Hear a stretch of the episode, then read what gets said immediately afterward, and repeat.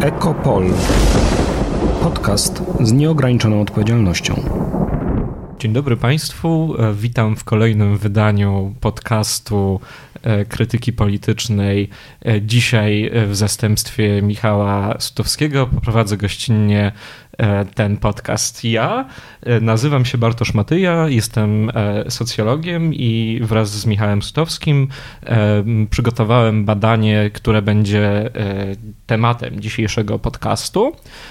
Badanie o narracjach o polityce klimatycznej, a rozmawiał będę z psycholożką społeczną Magdaleną Budziszewską, doktorką z Wydziału Psychologii Uniwersytetu Warszawskiego, autorką prac o emocjach i narracjach związanych z katastrofą klimatyczną, między innymi o depresji klimatycznej. Cześć Magdo.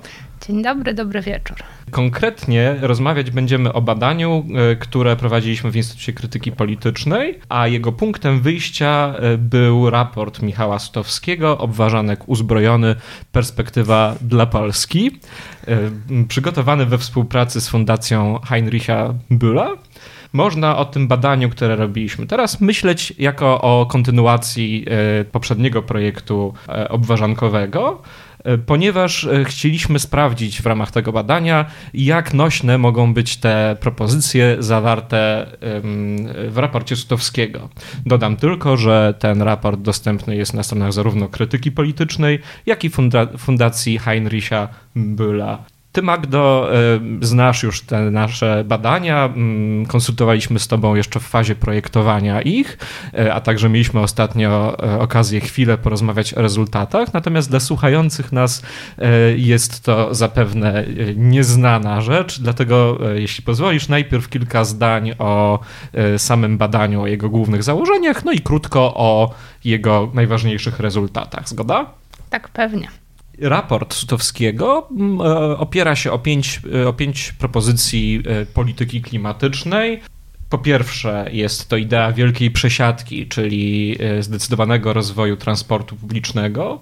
Po drugie, jest to program kredytowanej przez państwo modernizacji, która może dotyczyć zarówno budynków publicznych, jak i przede wszystkim budynków mieszkalnych, czy to domów, czy bloków.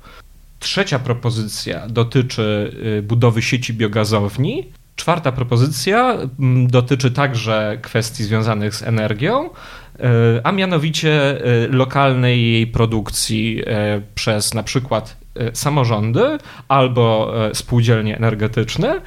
I pomysł jest dosyć pociągający, ponieważ nie tylko takie rozwiązanie zwiększa odporność na zagrożenia naturalne, przerwy w dostawach, ale też może stanowić e, ważne źródło i przede wszystkim czystsze źródło e, energii na potrzeby lokalne. I ostatnia, piąta propozycja dotyczy renaturalizacji bagien, które, e, jak przekonuje Michał Sutowski, mogą nie tylko pełnić funkcję estetyczną, ale też mogą, może, mogą mokradła świadczyć usługi ekosystemowe, a także jak sugeruje autor, są istotne, jeżeli chodzi o taką strategiczną odporność na zagrożenie z zewnątrz. E, I te pięć pomysłów przekuliśmy w kilkuzdaniowe narracje i testowaliśmy je z grupami fokusowymi w czasie wywiadów grupowych przeprowadzonych w czterech lokalizacjach: w Warszawie, Olsztynie, Toruniu i w Skarżysku Kamiennej. Chcieliśmy tym samym dowiedzieć się, jak mówić, a może jeszcze bardziej jak nie mówić o polityce klimatycznej. Także w kontekście publicystycznym, e, jak, jak na przykład dziennik e, może o e, takich trudnych i budzących często duże emocje kwestiach jak katastrofa klimatyczna, polityka klimatyczna pisać. I przechodząc do, do naszych wyników, kilka rzeczy rzuca się e, w oczy najważniejszych. Po pierwsze, potwierdziły się e, podejrzenia, że dużo lepiej będzie, e, będą funkcjonowały narracje, które unikają wprost ramy kryzysowej, to znaczy nie odwołują się na przykład wprost do wojny, nie odwołują się wprost do jakiegoś takiego nagłego, nieprzewidywalnego zagrożenia, które mobilizowałoby taką reakcję ochronną. Takie hasło, które też Przemysław Sadura w kontekście swoich badań przypominał, jak trwoga to do węgla. Potwierdziło się to także w naszych badaniach. E, w momencie, kiedy pojawił się na przykład kontekst wojny w Ukrainie, osoby uczestniczące w tym badaniu e, były momentalnie zirytowane, nie chciały rozmawiać o e, polityce klimatycznej w tym kontekście. Druga kwestia to to, że ten kontekst globalny w ogóle był dużo mniej interesujący dla osób, które uczestniczyły w badaniu. Pojawiał się jako istotny dla nich dosyć rzadko, najczęściej w kontekście Unii Europejskiej i to w takim, e, w takim e, sensie, że, e, że, że, na przykład polityki realizowane przez państwa członkowskie Unii Europejskiej i tak będą nieskuteczne, bo Stany Zjednoczone, bo Indie, Chiny, czyli ta klasyczna, klasyczna narracja. Trzecia rzecz to sprawczość i zaufanie do instytucji. Gdy tylko pojawiło się, pojawiało się państwo, uczestnicy, uczestniczki badania momentalnie e, przechodzili w taki tryb e, czujności, podejrzliwości e, i widzieli w państwie raczej zagrożenie niż kreatora i gwaranta bezpieczeństwa klimatycznego. Po czwarte, w odróżnieniu od właśnie tego abstrakcyjnego przykładu wielkiej polityki, dobrze działał e, przykład dobrego gospodarza, czyli w miejscach, gdzie e, można było przytoczyć i robili to spontanicznie e, badani i badane, przykład dobrego gospodarza, on działał bardzo mocno na wyobrażenia. Ostatni może wniosek dotyczy prób niestandardowej argumentacji, czyli w momencie, kiedy próbowaliśmy troszeczkę przestawiać typowo przypisywane znaczenia E, do niektórych e, problemów. E, uczestnicy, uczestniczki badania raczej nie reagowali niechętnie. Tutaj najlepszy przykład z wolnością w kontekście transportu publicznego, gdy próbowaliśmy zasugerować wolność wyboru, nie spotykało się to zrozumieniem, raczej z irytacją.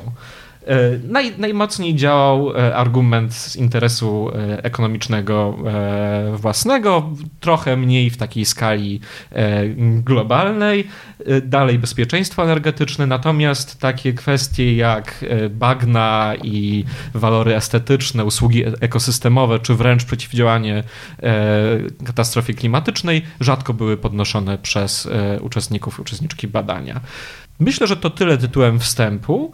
I na początek, Magdo, chciałbym Cię zapytać o e, kwestię e, tego zagrożenia, o którym wspomniałem wcześniej. No, w tym przypadku była to e, siłą rzeczy wojna w Ukrainie.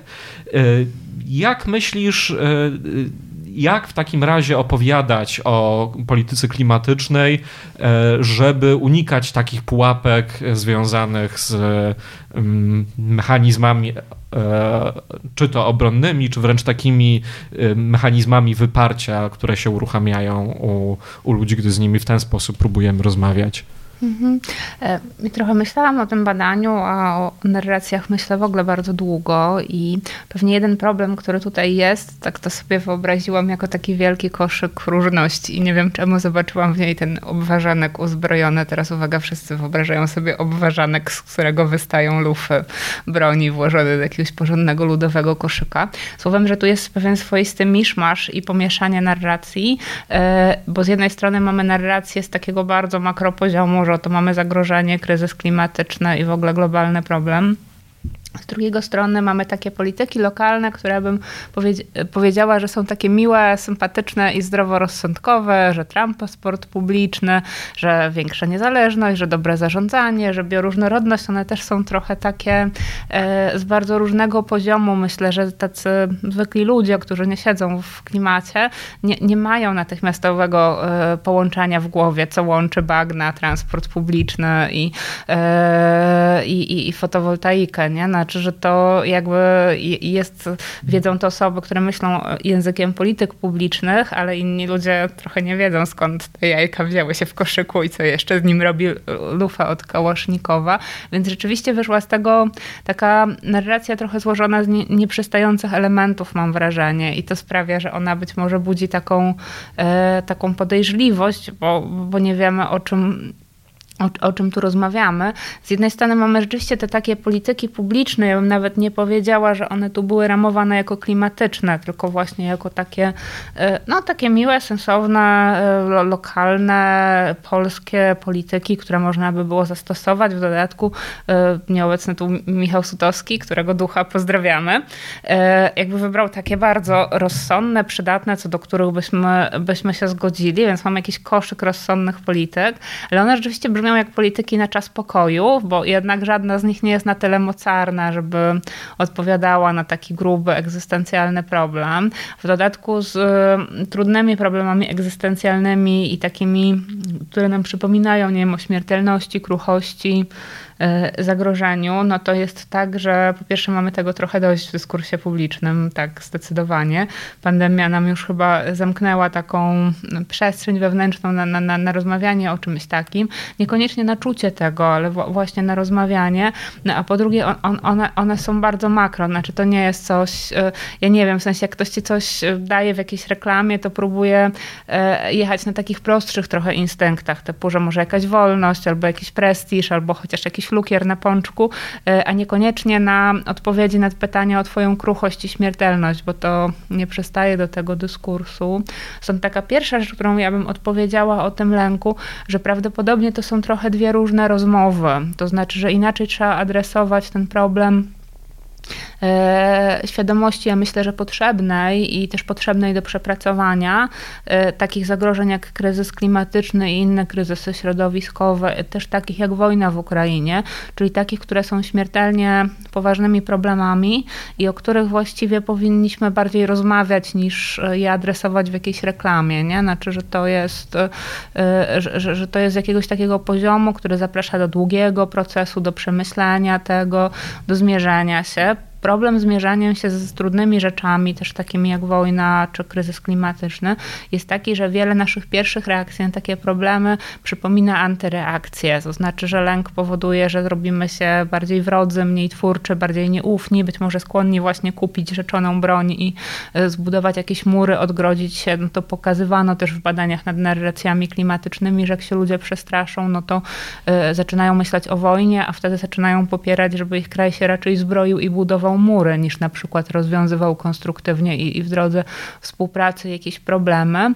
Ale to jest chyba połowa prawdy o tym e, lęku i strachu, a druga połowa dotyczy tego, e, co takie mądrzejsze czy dłuższe przetrawienie to jest może duże słowo, ale przynajmniej refleksyjne skonfrontowanie się z z naszą śmiertelnością czy kruchością robi nam w takim długim terminie. I tutaj może być tak, że jednak y, być może jesteśmy w stanie nie tyle uciekać, co jednak trochę zaakceptować trudną rzeczywistość i się do niej przygotować, co, co byłoby bardzo podejrzane, znaczy pożądane. Yy, Dobrze, ja powtórzę to zdanie, podejrzane. Pozdrawiamy Freuda. E, e, to tutaj może właśnie bylibyśmy. Mm, byłoby pożądane, żeby się z tym jakoś skonfrontować, czy to zobaczyć.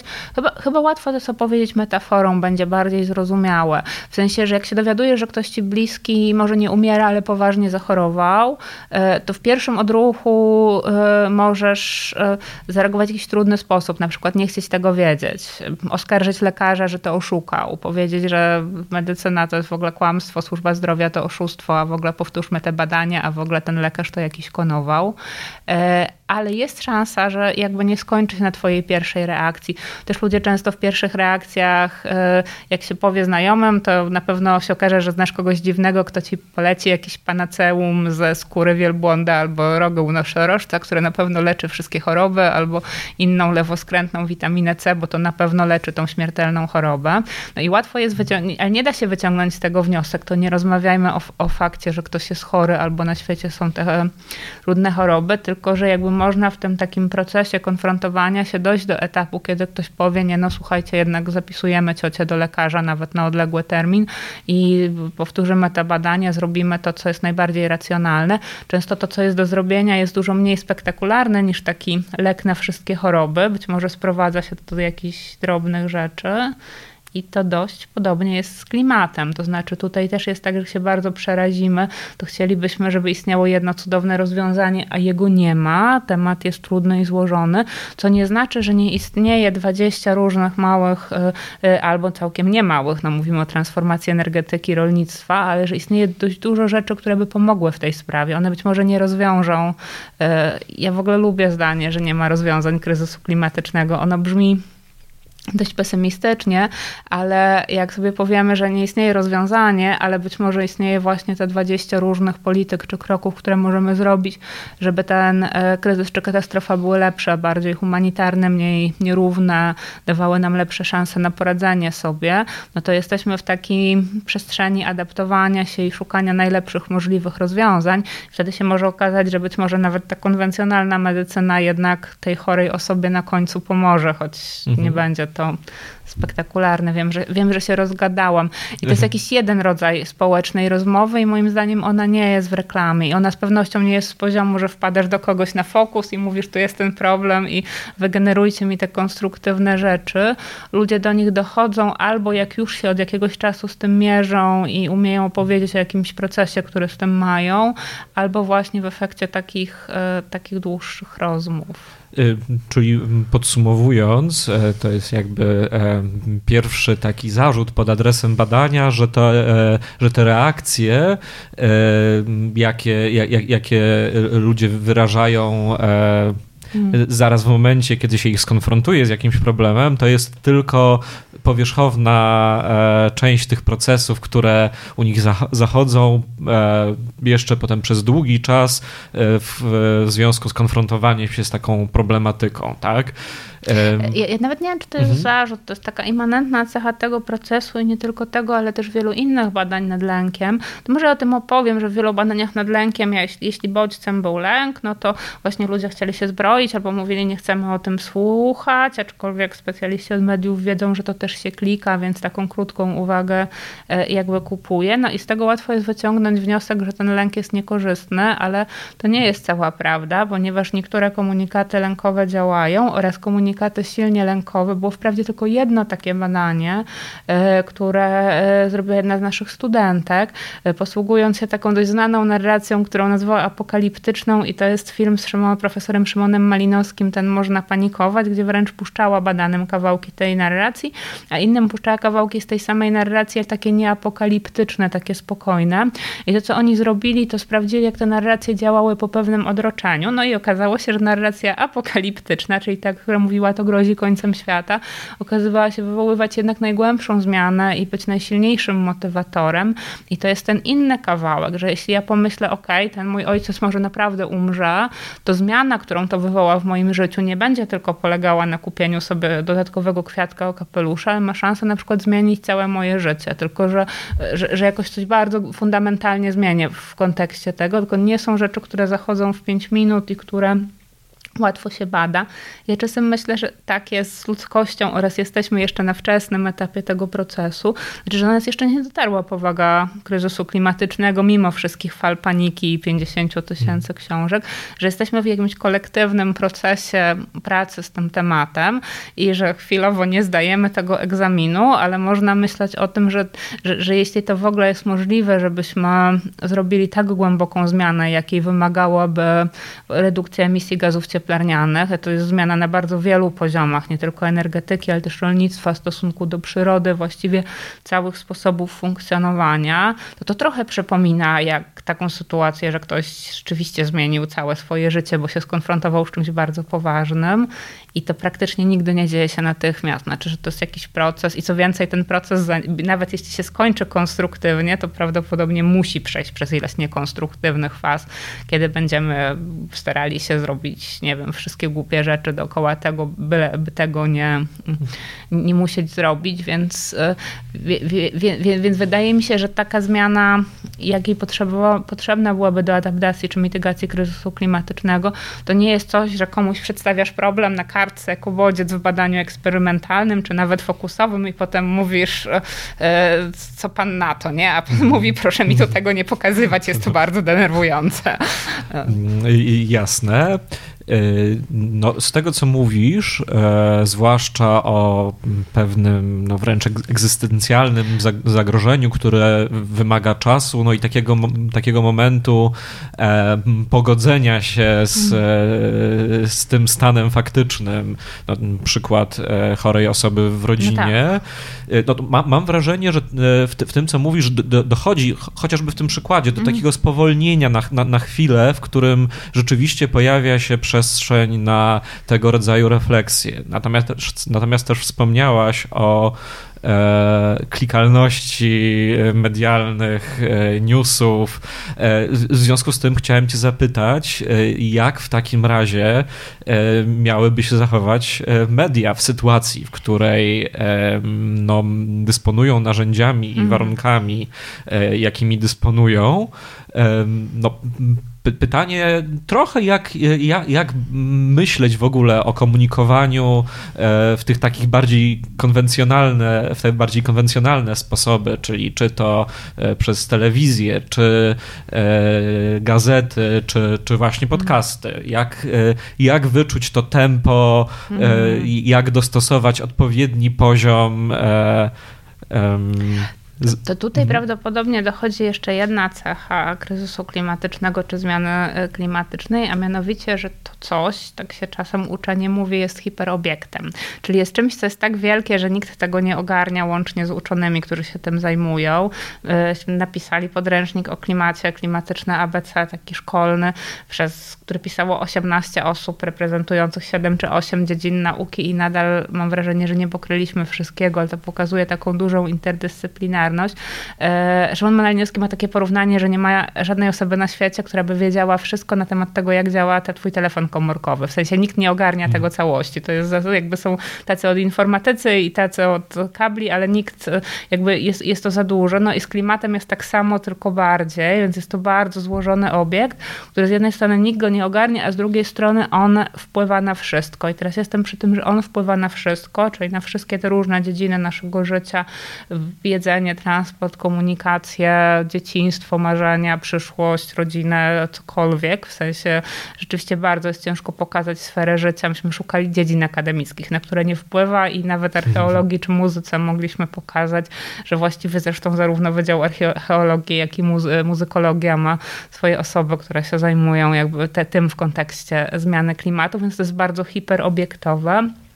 I pytanie, jak o tym dobrze mówić, jest trochę takie, że być może my nie jesteśmy w stanie do końca mówić o hiperobiekcie, ale możemy mówić o tych różnych sferach wpływu i pokazywać te obszary też jako obszary same w sobie, w sensie mówić o naszym zdrowiu, mówić o rolnictwie, mówić o tych, zwłaszcza, że, że, że całe te tematy właściwie nie są też tematami, tylko całymi dziedzinami, nie? To, to rolnictwo na przykład jest, czy, czy żywność jest całą taką dziedziną, przyroda jest całą dziedziną, przyszłość jest całą dziedziną, kultura, e, muzyka, muzyka, skądinąd istnieją playlisty poświęcone. Mm. Więc jakby, że, że dobrze jest, żeby osoby, które znają się na jakichś branżach, próbowały ten temat wprowadzić i oswoić ze swoimi branżami, z takimi obszarami życia. Że to właściwie nie jest o tym, ale o tym, jak zmieniają nam się e, całe obszary, czyli żeby to było konkretne i jakby sprowadzało na, e, na, na poziom przekształceń tych rzeczy, bo jakby nikt też nie jest w stanie nawet tych polityk klimatycznych zaprojektować sensownie, bo one schodzą na taki poziom, ktoś się zna na motoryzacji, ktoś inny zna się na czymś innym, nagle się okazuje, że trochę potrzebujemy wszystkich zaangażowanych w proces tłumaczenia tego i przyglądania tego nieskończenie dużego obiektu w nieskończenie dużej ilości małych dziedzin, ale kiedy to jest on konkretne i to jest o czymś, to ludzie mówią, no to to jest ciekawe, to opowiedz, nie? Co, co, co, co będzie z e, tym jedzeniem, czy, czy, czy jakby z, z tym zwierzęciem, czy z, tym, e, z, z, z tą sferą życia, jak to, e, jak to na nas wpływa, jak to wpływa na naszą psychikę też. E, więc to pewnie trzeba w, milionie szczegółów i i też po prostu ucząc, jak świat funkcjonuje. E, my też mamy takie powiedzenie w kontekście edukacji klimatycznej, że trochę to będzie po angielsku, że ta climate literacy jest właściwie future literacy albo nawet present day literacy, czyli mówiąc po polsku, że takie rozumienie kwestii klimatycznych jest właściwie rozumieniem przyszłości, a właściwie jest rozumieniem teraźniejszości i trochę się sprowadza do tego, żeby rozumieć, jak działa nasza cywilizacja w ogóle, nie? E, że zobacz, jak mówimy o politykach klimatycznych, to musimy wytłumaczyć ludziom, że jak, jakoś działa gospodarka, jakoś działa motoryzacja, jakoś działa rolnictwo, e, jakoś działa kredyt, jakoś e, działa e, ochrona przyrody i nagle się okazuje, że musisz się znać na bardzo. Ja, ja się szalenie dużo nauczyłam mm. na przykład współpracując z wieloma innymi naukowcami i specjalistami wokół tych tematów edukacji klimatycznej, no bo po prostu jakby będąc specjalistką od jednego, ja nie bardzo miałam powody, żeby się mm. interesować, jak nie wiem, działa organizacja produkcji rzeczy, albo ile jest rodzajów węgla. Albo... Jasne, natomiast tutaj już rozmawiamy e, o tej takiej, e, o tym wszystkim, co mm. jest za kulisami. Natomiast e, ja mam taki niepokój, że w debacie medialnej mm. nawet hiperobiekt jawi się jako rzecz niemalże nieskończenie prosta i, no tak.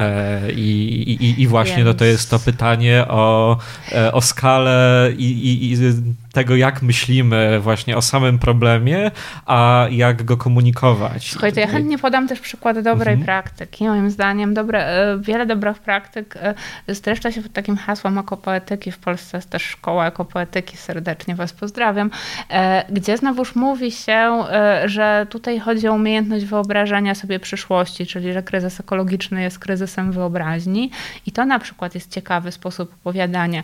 Nie opowiadania o zagrożeniach, ale o opowiadanie o światach możliwych, a być może nawet opowiadanie o światach niemożliwych, ale w taki, e, e, bo, bo jakby ten świat fikcji, kultury, literatury, sztuki, on, one te, on też pozwala opowiadać światy niemożliwe, które mhm. stają się przez to troszkę bardziej prawdopodobne. Wydaje mi się, że bardzo zręcznie ogrywa ten temat popkultura w ogóle, film, gry wideo na przykład. Znowuż pozdrawiam e, swoją studentkę, która bada narracje klimatyczne w grach wideo, e, że, że, że tam jakby jest dużo przestrzeni na taki eksperyment, który ma taką cechą, że nie jest tą jedną odpowiedzią, co zrobić z klimatem, bo ta odpowiedź nie istnieje, tylko jest takim trochę eksperymentem z wieloma różnymi mm, e, sposobami opowiadania światów. Więc to na przykład jest coś takiego, co robi się strasznie rzadko w mediach i w komunikacji, bo raczej opowiadamy właśnie o tym, co jest źle i ewentualnie o tym, jak to, jak, jak to naprawić, e, ale nie apelujemy do takiej wyobraźni trochę twórczej, gdzie jednak jakby jest możliwość kreowania jakieś rzeczy, które są chyba czymś więcej niż tylko politykami, bo polityki brzmi dla większości mhm. ludzi e, nudno. E, no i wreszcie, ale ja bym chciała też się odnieść do tego obważanka, żeby nie było, że nie pogadaliśmy o tych, e, o tych koncepcjach, bo widzisz, tu się spotkało kilka bardzo sensownych i fajnych polityk, e, które, mm, które myślę, że ludzie nie rozumieją. Znaczy, że trzeba by każdą z nich opowiedzieć we własnym kontekście, czyli to też nie jest jedna narracja klimatyczna, to jest trochę taki banał. Nie ma jednej narracji, nie ma jednego odbiorcy, nie ma jednego nadawcy. Ten nadawca jest strasznie ważny. E, być może jest tak, że jak nadawcą są jacyś takie osoby, które chciałyby właśnie, nie wiem, robić jakiś lobbying albo coś reklamować, to po prostu z góry jest skreślone określone, bo ten nadawca jest niewłaściwy, e, ale jeśli nadawca byłby kimś, komu ufamy, albo e, czymś, czego trochę potrzebujemy, ja myślę, że w tym kontekście ludzie wbrew pozorom potrzebują też trochę silnego państwa i silnej Unii Europejskiej, to znaczy jednak jakichś podmiotów, które by się ich nie pytały, hej ludzie, co my mamy zrobić, a ludzie na to my jesteśmy jeszcze bardziej zagubieni niż wy. Tylko takiego podmiotu, który byłby trochę opiekuńczy, w sensie, że powiedział, my wiemy, co trzeba zrobić i to jest to, co wam proponujemy, z szansą, że ludzie by się na takie polityki również zgodzili, e, na, na takiej zasadzie. Na konserwatystach w Stanach prowadzono takie badania i tam się okazywało, że jeśli ktoś, kto był z ich grona, nie wiem, dyrektor szkoły podstawowej na przykład, albo pastor, e, powiedział, że jakieś polityki prośrodowiskowe są dobre, potrzebne i teraz będziemy je robić, nagle się okazywało, że wszyscy są za. Znaczy nadawca był właściwy, e, a komunikat jakby przychodził jako taki komunikat mówiący o pewnym porządku społecznym, czy w porządnym społeczeństwie społeczeństwie dba się o przyrodę i w związku z tym my to będziemy robić. I to w ogóle nie było dyskutowane na zasadzie, tylko po prostu trochę nawet autorytarnie bym powiedziała, mhm. ale z takiego, z takiego poziomu, że świat jest szalenie złożony i, i ludzie już nie mają siły, żeby wiedzieć, jaki rodzaj czego jest, jest najlepszy, więc jeśli właściwy nadawca powie, słuchajcie, jakby w porządnym mieście ma się czysty transport publiczny i jest go dużo i jest tani na czas, to wszyscy powiedzą, nie wiedzieliśmy, że zawsze byliśmy właśnie za tym, e, za, tym rozwiązaniem, nie? I ten, e, ta kwestia, znaczy ten odpowiedni nadawca mhm. też, jak rozumiem, pozwala obejść tę fundamentalną podejrzliwość do państwa jako pewnej abstrakcji, tak? E, dobrze myślę, że w sytuacji, w której pytamy uczestniczki badania o kredyt gwarantowany, no. dofinansowany przez państwo. Proszę, brzmisz jak człowiek z banku, jak taki telefon z banku, kredyt dofinansowany, gwarantowany przez państwo. Ja ci nie uwierzyłam przy słowie dofinansowany, a przy gwarantowany byłeś już całkowicie skreślony, no bo mam wrażenie, że jak ktoś do mnie dzwoni i mówi, proponuje kredyt gwarantowany, finansowany, to ja mówię, przepraszam, nie mam czasu na tę rozmowę. Z kolei jak, jak, jak poruszaliśmy e, kwestię decentralizacji e, E, energetyki, mm. lokalne źródła energii, to badani, badane mm. postrzegali to jako próbę zrzucenia przez mm. państwo odpowiedzialności na w zasadzie nie wiadomo kogo, na jakąś e, wspólnotę lokalną, ale nie wiadomo nawet, czy to chodzi o samorząd, czy, czy, czy, czy właśnie jakiś jeszcze inny byt. No, właśnie energetyka jest tu bardzo ciekawa, bo często jakby reklamuje się trochę transformację energetyczną, taką koncepcją rozproszonych, samodzielnych wspólnot i ja nie jestem do końca pewna, czy jest to trafione oraz, aczkolwiek to jest temat na inną rozmowę, czy jest to właściwy obraz energetyki, bo wydaje się, że w sferze takich bardzo podstawowych usług e, publicznych, takich e, jak, nie wiem, transport czy edukacja, wcale nie chcielibyśmy, żeby one tak, e, w sensie sądzimy, że jest dobrze, żeby jakiś duży podmiot, i tu nie używamy słowa państwo, bo ono jest niezręczne, ale w gruncie rzeczy jest to państwo, a czasami jest to samorząd, a czasami z punktu widzenia zwykłego obywatela jest to zupełnie obojętne, czy to jest samorząd, czy to jest państwo, czy kto to jest, ale ktoś powinien to zapewniać. W sensie nie chcielibyśmy sami sobie zapewniać transportu czy ochrony zdrowia. I wydaje się, że nie chcielibyśmy też sami sobie zapewniać energii, jakkolwiek emancypacyjnie by to nie brzmiało.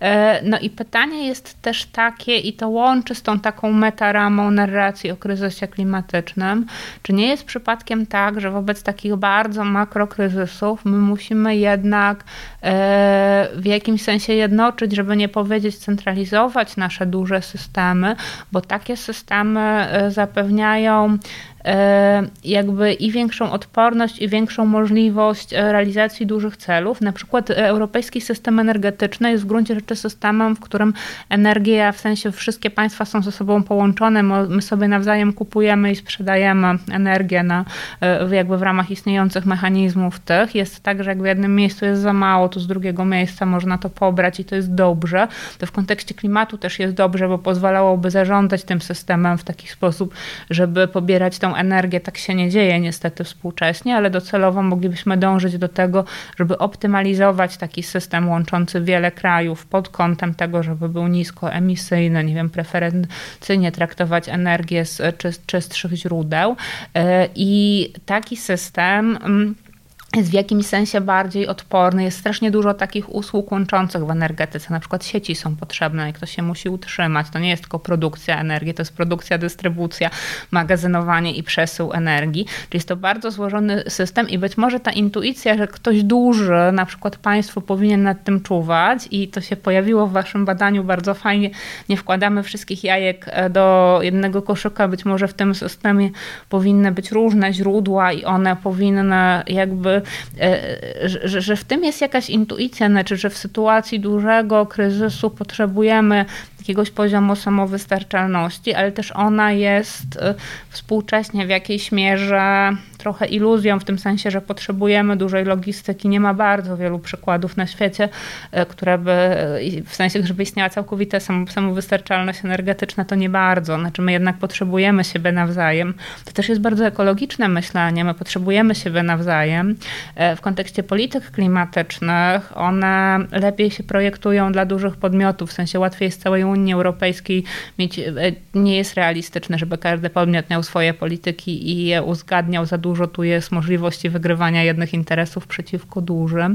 Więc być może, a na pewno w ogóle jest tak, że kryzys klimatyczny ze swoją globalnością powinien nas skłaniać do takiej szerszej współpracy i do raczej większych sieci, w których jest oczywiście miejsce na lokalność, ale to, to, to, to, to nie jest tak, że to będą zupełnie w sensie jakiś anarchiczny system, a nawet jeśli taki można by sobie wyobrazić w ramach tych e, fantazji, to prawdopodobnie nie byłby on optymalnym systemem. Znaczy optymalny system e, musi być jednak wspólnie zarządzany. Więc to jest ciekawe, czy, czy w Polsce na przykład e, w stronę Unii Europejskiej jednak nie, mm, czy takiego myślenia o Europie jako całości nie, nie, nie, nie mogłoby to pójść. A w każdym razie te dwie myśli muszą, jakby lokalność i bycie wplecionym w te globalne sieci muszą, e, muszą być, e, być jakoś połączone, więc. Nie wiem, czy jest to jakaś odpowiedź, ale, ale na pewno też jest tak, że, że właściwie te polityki klimatyczne każdą by trzeba opowiadać z własną opowieścią. Znaczy, że one w tym koszyku trochę, trochę pstrokato wyglądają. Dzięki. Zgodnie z, z tym, co powiedziałaś e, na początku, nie ma, nie ma rozwiązania e, problemu katastrofy klimatycznej, natomiast pokazałaś nam teraz e, kilka sposobów myślenia o katastrofie klimatycznej, które mogą nas przybliżać ku to, nieco ja mniej mrocznej. na te lęki i depresje wiem, że to to, że nie ma, że to, że there is no solution, że, że, że nie ma tego jednego rozwiązania, albo być może nawet ostatecznego rozwiązania, ostateczne rozwiązanie też brzmi bardzo źle, e, nie oznacza, że nie ma dziesiątków rzeczy, których nie możemy zrobić. Mi się ostatnio spodobało, żeby mieć lepszą katastrofę. To znaczy, mhm. żeby ten nasz świat, który kurczę jest i prawdopodobnie będzie taki, że są w nim nierówności, wojna i tak dalej, e, żeby on e, jednak choć trochę był lepszy, żebyśmy sobie trochę lepiej radzili i w tym sensie nie Hasło ma... Hasło przegrywaj lepiej. Wiesz, to z pewną ostrożnością, ale by, być może, by, by, by, a, w, a, w, a, w, a w każdym razie możemy mieć, lep, możemy mieć lepszą katastrofę i też mhm. możemy mm, bardzo dużo zrobić, żeby się przygotować i dobrze adaptować. To szczególnie jakby ciekawe i takie optymistyczne moim zdaniem w ogóle w kontekście klimatu, bo to akurat jest problem, o którym wiemy z bardzo dużym wyprzedzeniem. Zobacz, że my jesteśmy teraz w stanie przewidzieć właściwie e, klimat, zjawiska pogodowe za 20 i 30 lat na jakimś poziomie poziomie prawdopodobieństwa, to oznacza, że różne rzeczy, które produkujemy, nie wiem, nasz system wodny, nasze nawodnienie, nasz transport, naszą produkcję żywności, moglibyśmy z 30-letnim wyprzedzeniem zaprojektować w ten sposób, żeby wtedy dla nas i dla naszych dzieci to naprawdę działało lepiej niż, niż jakby ten, czyli możemy sobie polepszyć tą, tą, tą sytuację i, i możemy też zbudować jakby e, społeczeństwo, czy adaptację, czy współpracę z innymi wokół tego, to wydaje mi się bardzo znaczy wychodzą tu bardzo dużo sprawczości i e, gdyby ktoś chciał i miał przestrzeń na to, żeby się takimi politykami klimatycznymi na poważnie zająć, to to jest to właściwie jedna wielka praca wokół trochę projektowania lepszego świata. Mhm. I ja, ja, tutaj już widzę dwie propozycje. E, jedna to jest taki dwukierunkowy ruch, ruch e, z jednej strony centralizacji, z drugiej decentralizacji w zależności od, mm. od obszaru. No a druga, druga rzecz, e, która myślę, że też brzmi jak bardzo nośna idea E, i która chyba zawsze była mhm. nośna, mm. czyli, czy, czyli potrzeba e, takiej pracy e, wyobrażeniowej, kreatywnej tak. w ramach ekopoetyki. Na tym, na, na, tym musimy niestety już skończyć, ale myślę, że w każdej swojej wypowiedzi otworzyłaś tematy na kilka kolejnych. No, to ja, bo ja mam wrażenie, że dopiero zaczynamy nie? Znaczy i to tak to jest z tymi hiperobiektami. E, natomiast mam nadzieję, że będziemy się jeszcze powoli z różnych stron do, e, do tego hiperobiektu próbować e, przybliżać. Bardzo Ci dziękuję. Państwu dziękujemy za uwagę i do usłyszenia. Dzięki za rozmowę.